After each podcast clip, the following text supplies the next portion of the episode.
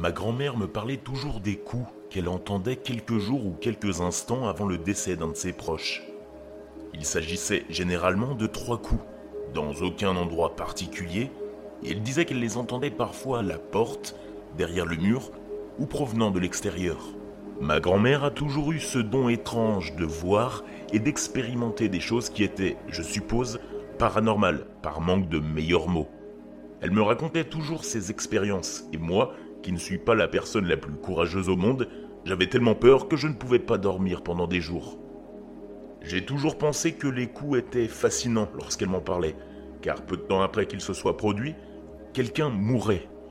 Ou bien, elle se plaignait pendant des jours de ne pas pouvoir dormir, et alors, des coups se produisaient, ainsi que d'autres choses bizarres. L'année dernière, les trois coups me sont arrivés, à moi. C'était un vendredi matin, et toute la semaine, la sœur de ma grand-mère, Sari, luttait contre le Covid à l'hôpital. Sari, c'était la deuxième personne la plus proche d'une grand-mère pour moi, et j'avais donc un grand amour pour elle.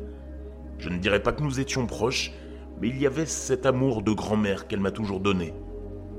Je dormais sur place pour lui tenir compagnie et l'accompagner durant cette lutte lorsque je me suis réveillé.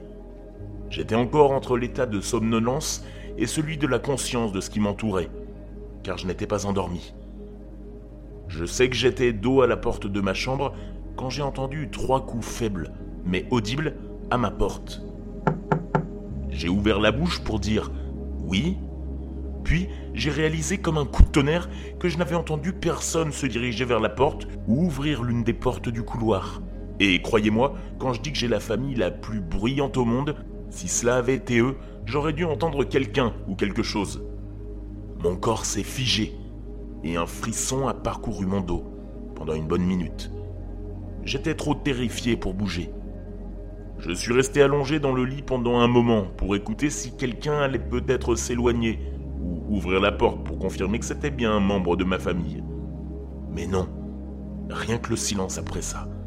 J'ai même pensé que mon frère essayait de me faire peur. Bref, pour faire court, exactement, je ne plaisante pas, exactement trois jours plus tard, après avoir entendu ces trois coups, la sœur de ma grand-mère, Sari, est décédée le matin même. Toute cette expérience m'a fait peur, et j'ai encore du mal à comprendre ce qu'il s'est passé.